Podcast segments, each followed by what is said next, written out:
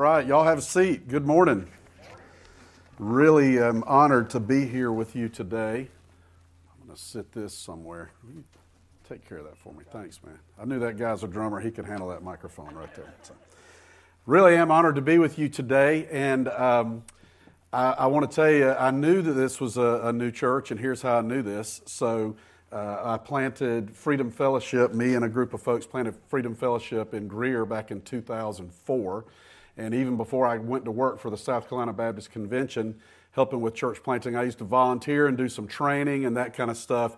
And uh, back when the original core group came to White Oak Conference Center down in Winnsboro for some church planter training, I was there helping to lead that training. And so I remember uh, that group coming through, and we prayed for the folks at Infinity and that God would do something special here in Fountain Inn. So it really is an honor for me to be here. It's an honor for me to be right, to be honest with you, at any church uh, with what we've been going through. I looked back at my calendar. This is the first time I've, I've taught uh, at a church in a while. But don't, don't, you know, I know you're thinking, oh, good night, we're going to be here for an hour and a half. He's got it all built up. But don't worry, I'm going to, I'm going to try to keep us within a, a reasonable time limit. But it is a blessing to be here with you today. Uh, one of the things I get to do in my role as a church planting team leader at the South Carolina Baptist Convention is I do get to worship at a lot of different churches, a lot of new churches. And uh, let's do this real quick. Let's give the musicians a little bit of a hand there. Um, I have worshiped in a lot of new churches, and I've heard some bad music. I'm just going to tell you. And, uh, and when, uh, when they got up here and Aaron opened up his mouth and started singing that, I was like, oh, we're in, we're in good shape today. Uh, I'm not, I don't have to be worried. But uh, I, am, uh, I am married to Sherry, as, uh, as, as Dan told you. I have two daughters, Emily and Grace, 26 and 20. And we all are Charleston Southern. My, my youngest daughter, Grace, Emily graduated from there. My youngest daughter, Grace, is there now.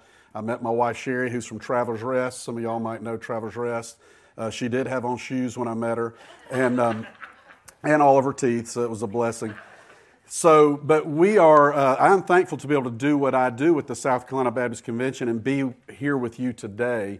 And I want you to know that what is going on here, you're just a small part of what goes on all over this state every Sunday morning.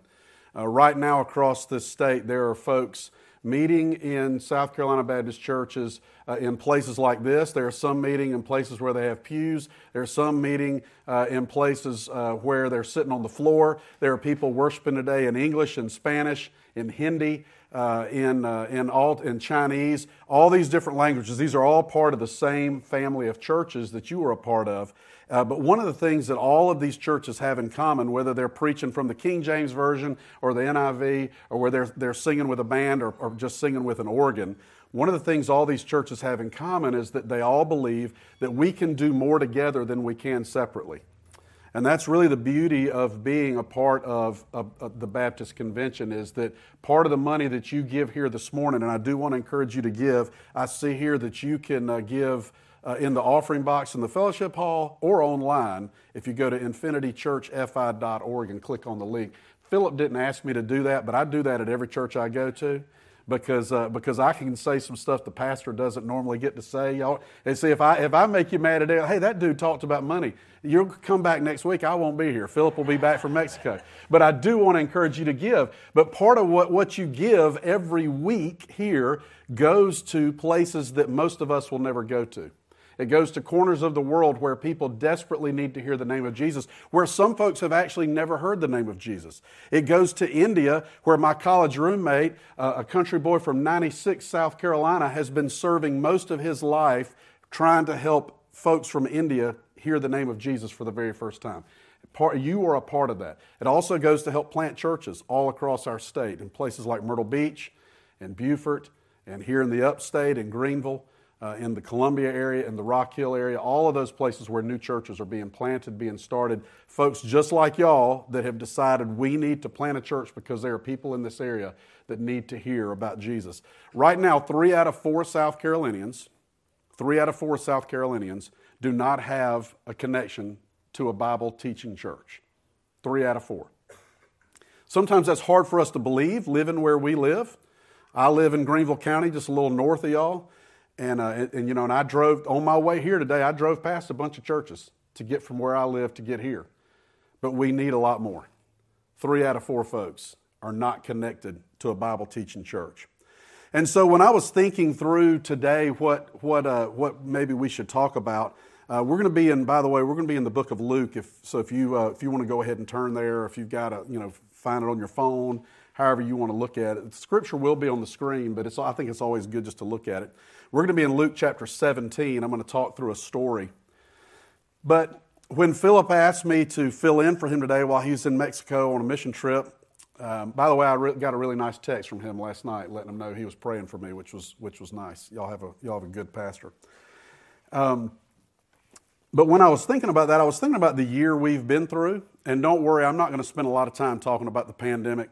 Uh, I got an update on my phone yesterday. It was it was like a news update, and it said, "Hey, we're one year into the pandemic. Why don't you read this update of how things went the past year?" And I'm like, "No, thanks. I lived it. I'm I'm trying I'm trying to move on. I'm trying to think about better things."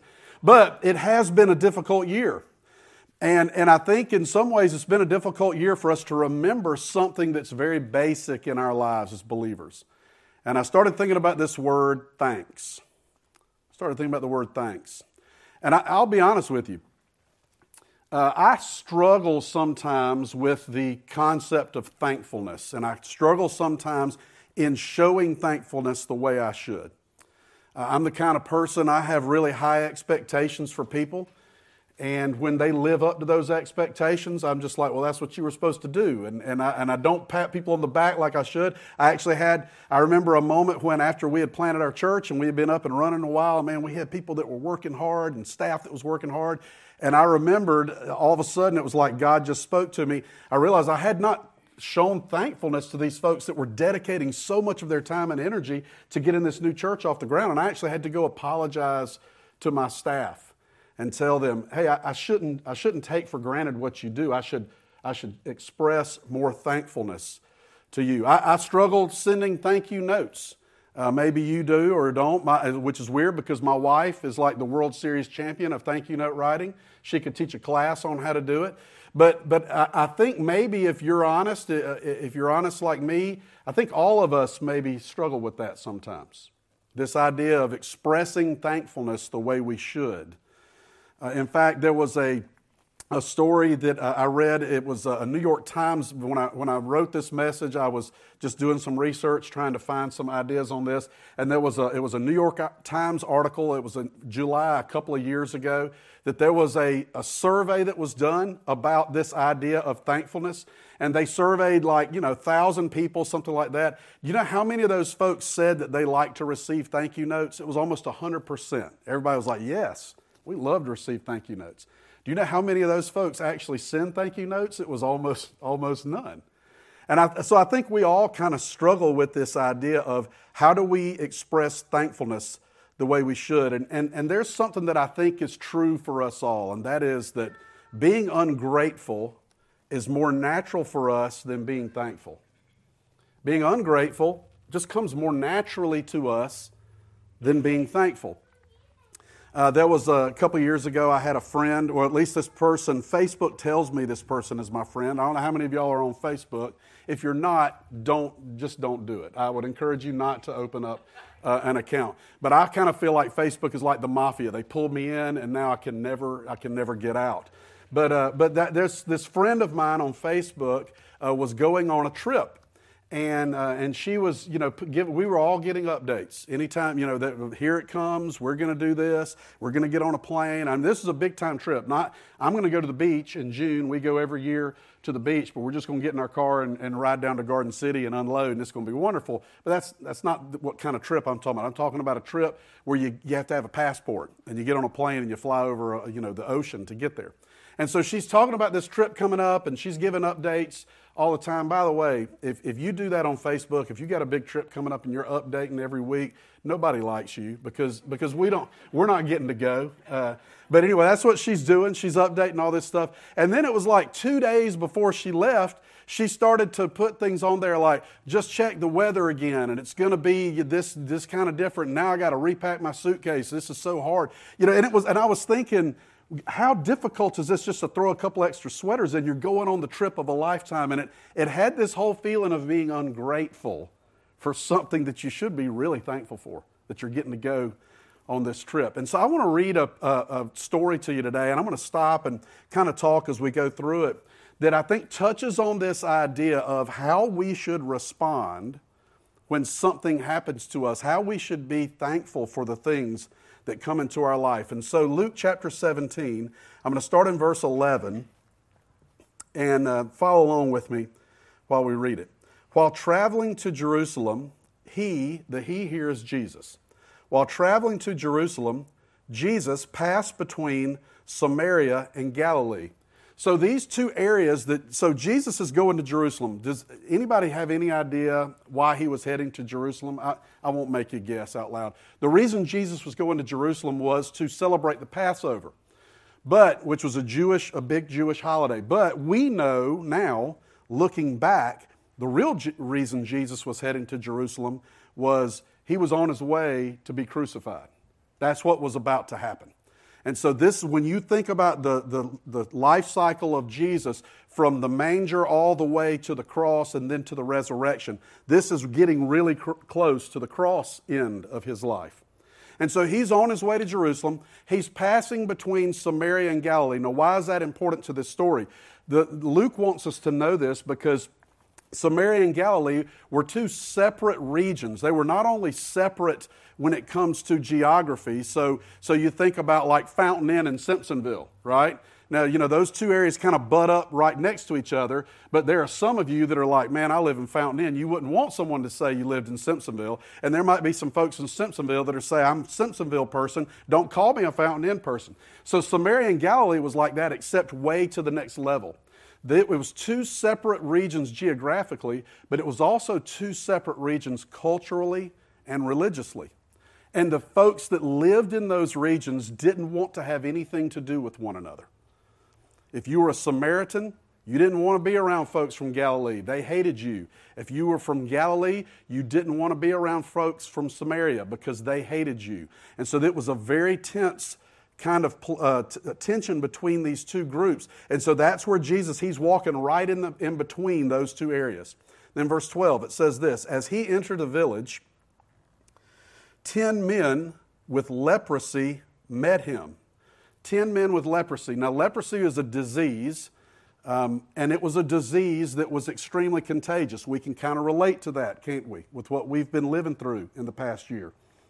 But the difference between leprosy and what we've experienced this year, not only was it contagious and not only was it deadly, but if you had leprosy, you were now considered unclean by the religious standards of the day, which was a big deal. There were folks, there were things that were clean and there were things that were unclean in the Jewish tradition. There is food that you could eat that was considered clean. There was food that you could not eat, which was considered unclean. And if you want to understand, if you, this afternoon, if you're like Cliff, I just need to know more about the Jewish tradition and leprosy, I'm going to give you a homework assignment. You can read Leviticus chapter 13 this afternoon. Get you a cup of coffee before you jump into it all right, because uh, it's very, very detailed. And Leviticus chapter 13 goes through this entire description of these skin diseases. And if you have these skin diseases, what you are allowed to do and what you aren't allowed to do. And the basic thing you need to know is if you had leprosy, you were pretty much not allowed to do anything. So if you had leprosy, you were having to live somewhere else. You could not be in touch with your family. You could not go to church. And so in verse 12, when it says he entered a village, 10 men with leprosy met him. They stood at a distance and raised their voices, saying, Jesus, Master, have mercy on us. They raised their voices, or as we would say here in South Carolina, they hollered. So they stood off to the side and they hollered at Jesus. Hey, Jesus, have mercy on us. Now, why did they stand at a distance? The reason why was because if you had leprosy, you were not allowed to approach a rabbi or a religious leader because there was the danger that you would make the rabbi unclean with your leprosy. So they could not even come to Jesus face to face. They had to stand at the side and holler at him, raise their voices to him, begging him to have mercy. So, what we have here is we have 10 outcasts from society with no hope of being accepted unless Jesus performs a miracle. No hope. There was nothing that was going to happen. See, leprosy had no cure. There was no laser surgery, there was no uh, robotic surgery, there was no vaccine, there was no pill they could take. Once you had leprosy, you were going to die with leprosy unless Jesus performed a miracle. Ten outcasts, no hope of being accepted into society unless Jesus performed a miracle. And so in verse 14, Jesus sees them, and it says, When he saw them, he told them, Go and show yourselves to the priests. Strange thing for, uh, for, for us to hear that Jesus said. It, it, it's one of those things where I'm sure if, if I was one of the 10 guys, I would probably hoping that Jesus would say, You're healed.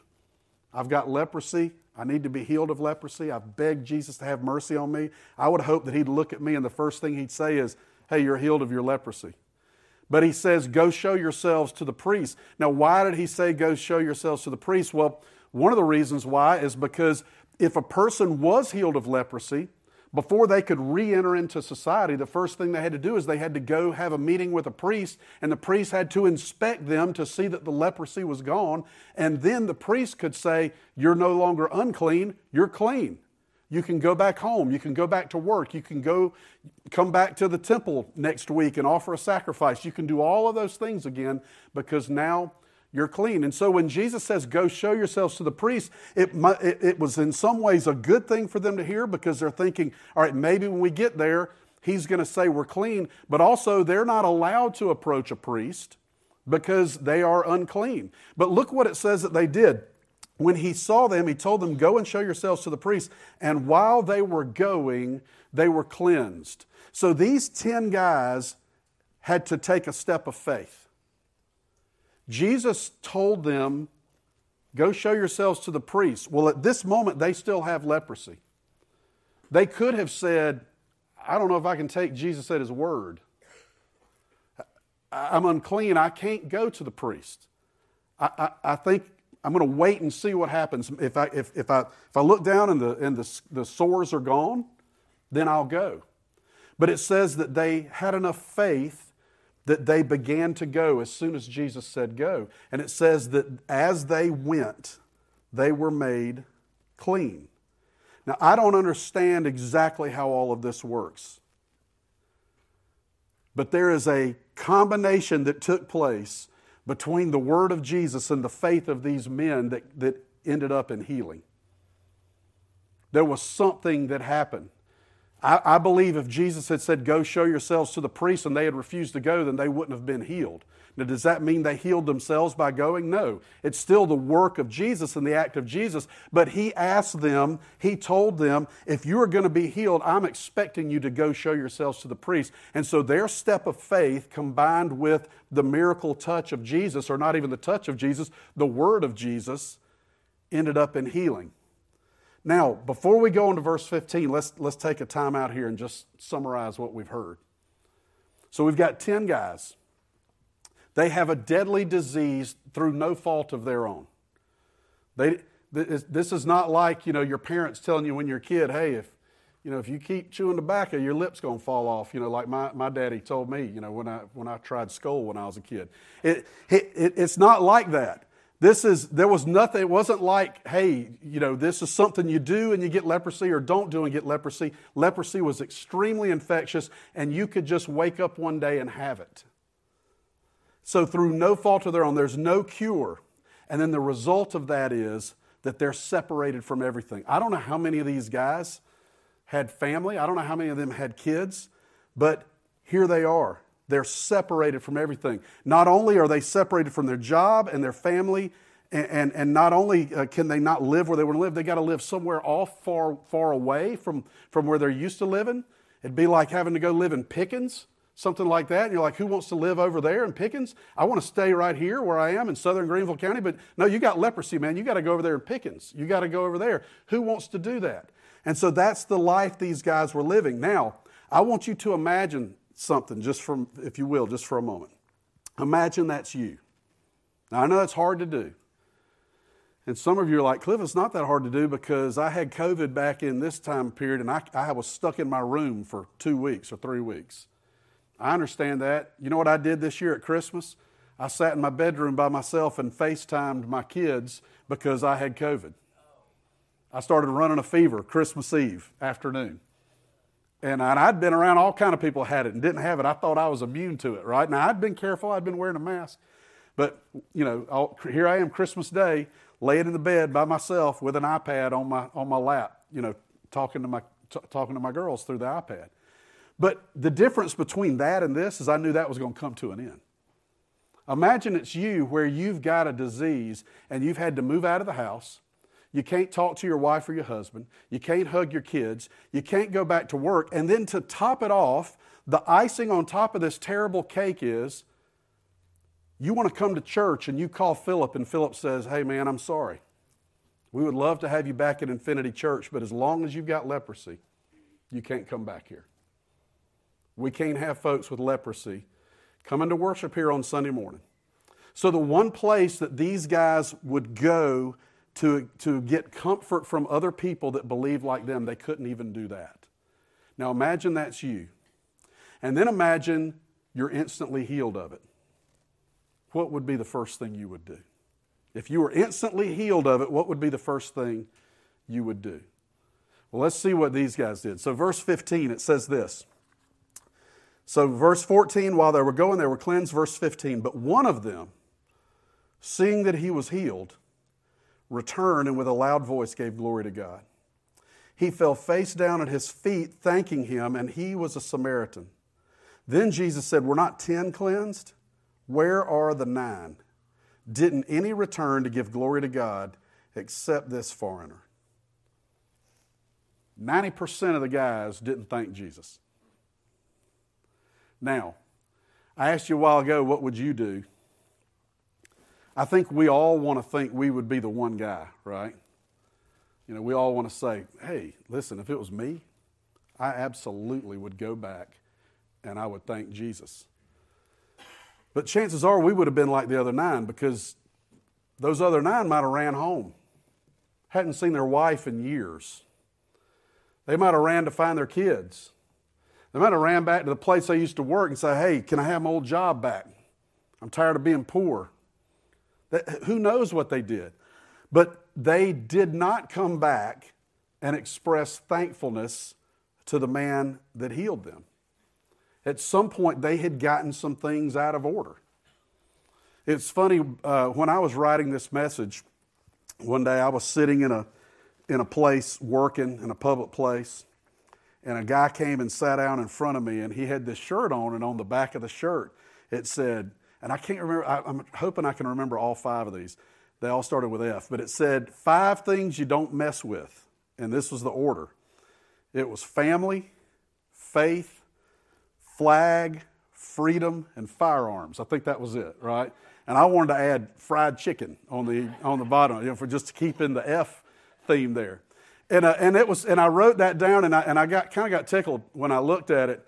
But then I started looking at it, I thought, you know, really for a lot of us, that's kind of the order we put those in. We put family before faith. Uh, I think also maybe for some of us, we put flag before faith. It's like, hey, I'm a Christian, but I'm an American first kind of an attitude. Now, I'm not saying that's what this guy's problem were because we don't know what those other nine did. But here's what I know is they had an encounter with Jesus, and instead of coming back to thank Jesus, they went and did something else. They went home, or they went, you know, to the temple, or they, they, they did something that they didn't come back and thank Jesus.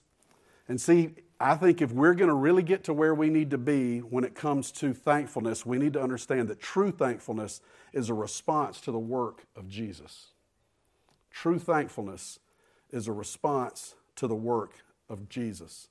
If being ungrateful is what comes natural to us, and we talked about that at the beginning, that I feel like it is, I think for most of us, being ungrateful is what comes natural, then if we're going to be thankful, it's not like we can just wake up one morning and decide we're going to be thankful. I can try that. But, but the morning I wake up and say, you know what, I'm going to live, I'm going to be a thankful, I'm going to be really thankful today. That's, you know, I'm going to get pulled over for speeding or something on the way to work. Some, something's going to happen that's going to keep that from happening. I can't just decide to do better. So, the only way we can truly be thankful is to be sure that we are responding to the work of Jesus in our life, responding to the miracle that is, Jesus has done. See, what we had here is we had 10 guys that went from disease to healed, from outcast to family members. They had a disease that, that could not be healed. Jesus healed them. They were outcasts from society, and now all of a sudden they're back into the family. And it reminds me of our situation. The book of Ephesians, chapter 2, the Apostle Paul wrote this And you were dead in your trespasses and sins in which you previously lived, according to the ways of this world, according to the ruler of the power of the air, the Spirit now working in the disobedient. Paul tells us that we have a disease that's incurable. It's a disease called sin. And it's at the very nature of who we are. And we can try to say it's not a big deal, or we can try to compare ourselves to someone else and say, well, man, Cliff, if you just knew how my neighbor lived and to com- compared to me, I'm way better than he is. But that doesn't matter. God's not going to grade on a curve like I always prayed my algebra teacher would in the ninth grade. He doesn't grade on that curve. And so the fact is, is that without Jesus, we are dead in our sins with no hope.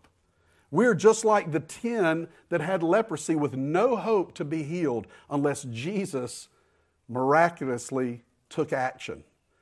And then in verse 13, it says this at, well, verse 12, at that time you were without Christ, excluded from the citizenship of Israel, and foreigners to the covenants of promise, without hope and without God in the world. We were outcasts, not part of the family. But now in Christ Jesus, you who were far away have been brought near by the blood of Christ. So then you are no longer foreigners and strangers, but fellow citizens with the saints and members of God's household.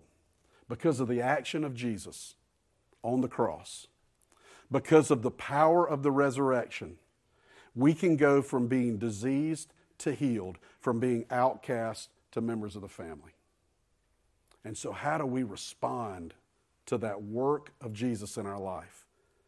See, that's where true thankfulness has to come from. If we're going to truly live a life of thankfulness, it's got to be in response to the work of Jesus. Because if our thankfulness is based on the saving work of Jesus, then it's refreshed every day. Then it's refreshed every day. Here's something that I'm, I'm sure Philip has, has taught you about and continues to teach you about, and it's, and it's something that I'll just be honest with you, even as a follower of Jesus who, who came to faith in Jesus as a young boy and grew up in a church that had good teaching, I still missed out on this for many years. For many years, I had this idea in my mind that the days that I was thinking about Jesus, the days that I, that I, that I was actively uh, you know, considering the cross and actively in God's words, then it was those days that God was making, that Jesus was making me more like Him. But here's the thing that you need to understand that Jesus is always making you more like Him. If you are a follower of Jesus, if there was a time when you were an outcast and your sin had not been forgiven, and then you gave your life to Jesus Christ and He saved you from your sins, here's what you need to understand that from that moment until today, the work of the cross has constantly been happening in your life, even when you're not aware of it, that you are constantly being made more like Jesus. There's a big fancy word for that. You can write this down and brag to your friends that you heard a fancy word at church this week. It's called sanctification. But all sanctification means is that the work of the cross that happened thousands of years ago is still happening in your life today. See, that's the miracle of it. The miracle is, is that what Jesus did on the cross is a fixed point in history. There was a time when it had not happened, and then it happened, right? So It's a fixed point in history, but the work that happened there doesn't stay fixed in the past. When they took Jesus off the cross and put him in a grave, and then he rose from the grave, the work of the cross continues to this day. When his blood was shed, it's working still today in your heart. And so our thankfulness, if it's based on the saving work of Jesus, it can be refreshed every day because daily we're being made more like Him. But oftentimes we base our thankfulness on circumstances, and true thankfulness is not based on circumstances. True thankfulness is not based on circumstances. When I read this story, one of the things that is convicting to me is that all 10 of these guys experienced the exact same thing. And only one of them came back to thank Jesus for it. Now, the one that came back to thank Jesus, it wasn't like his healing was somehow more special. That he looked around at the other guys, and, I better go thank Jesus because I got really healed. Those guys just got kind of healed. They all experienced the same thing, but only one of them expressed thankfulness the way he should. And see, I think sometimes I can, and maybe you can too. I can be guilty of basing my thankfulness not on the saving work of Jesus in my life, but I can be guilty of basing my thankfulness on what has or has not happened to me recently.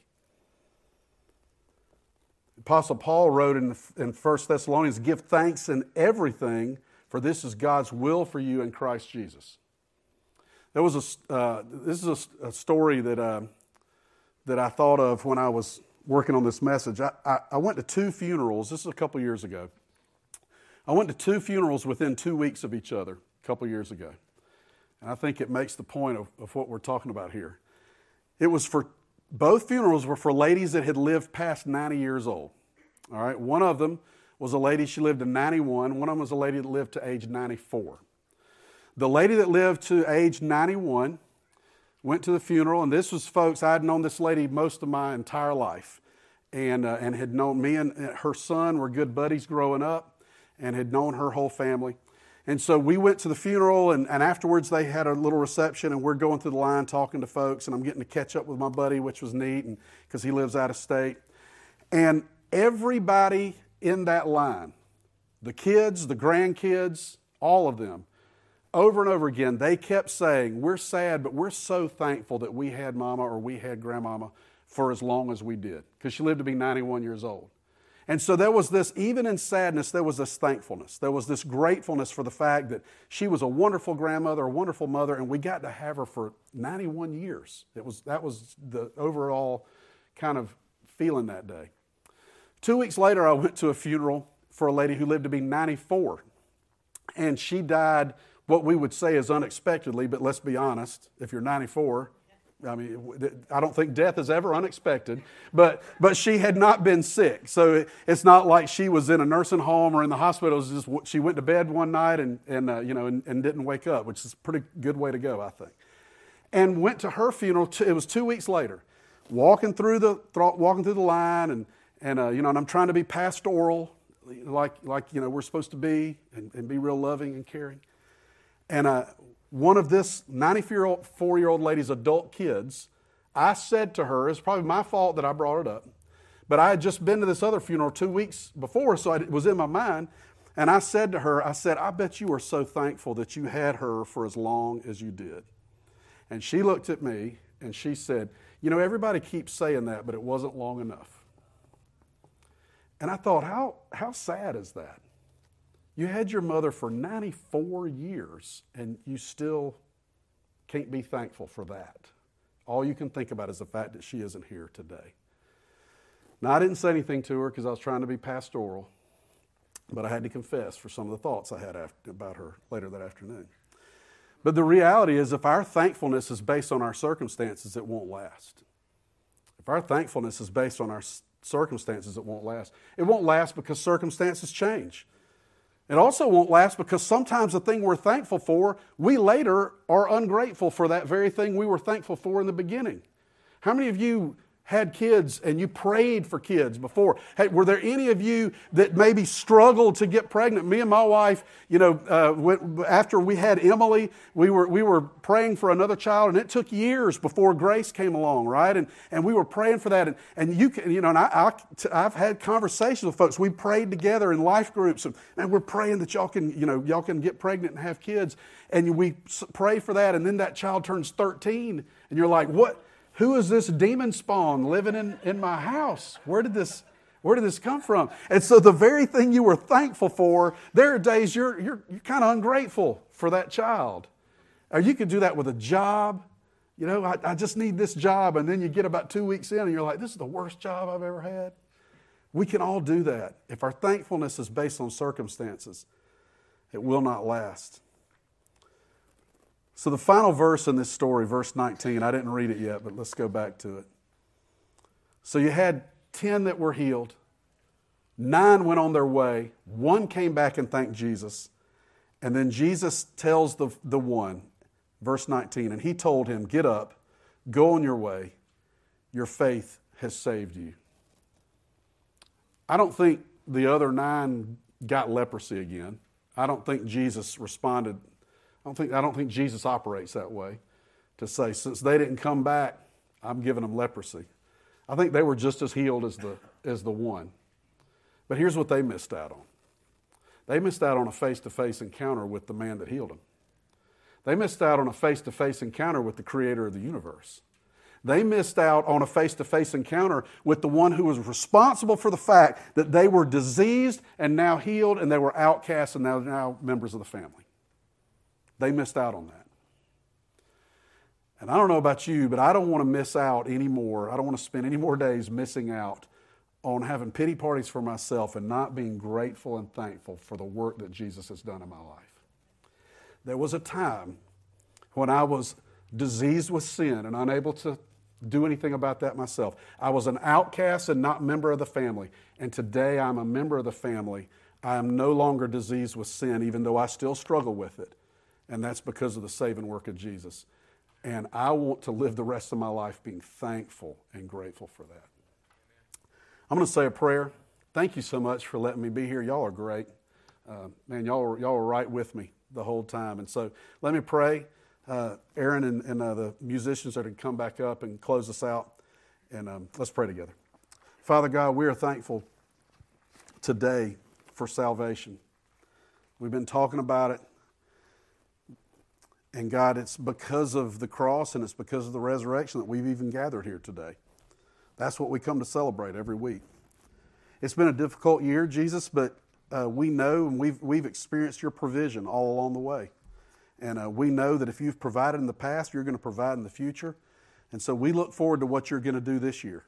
We look forward to what you're going to do through the ministry of Infinity Church here in Fountain Inn.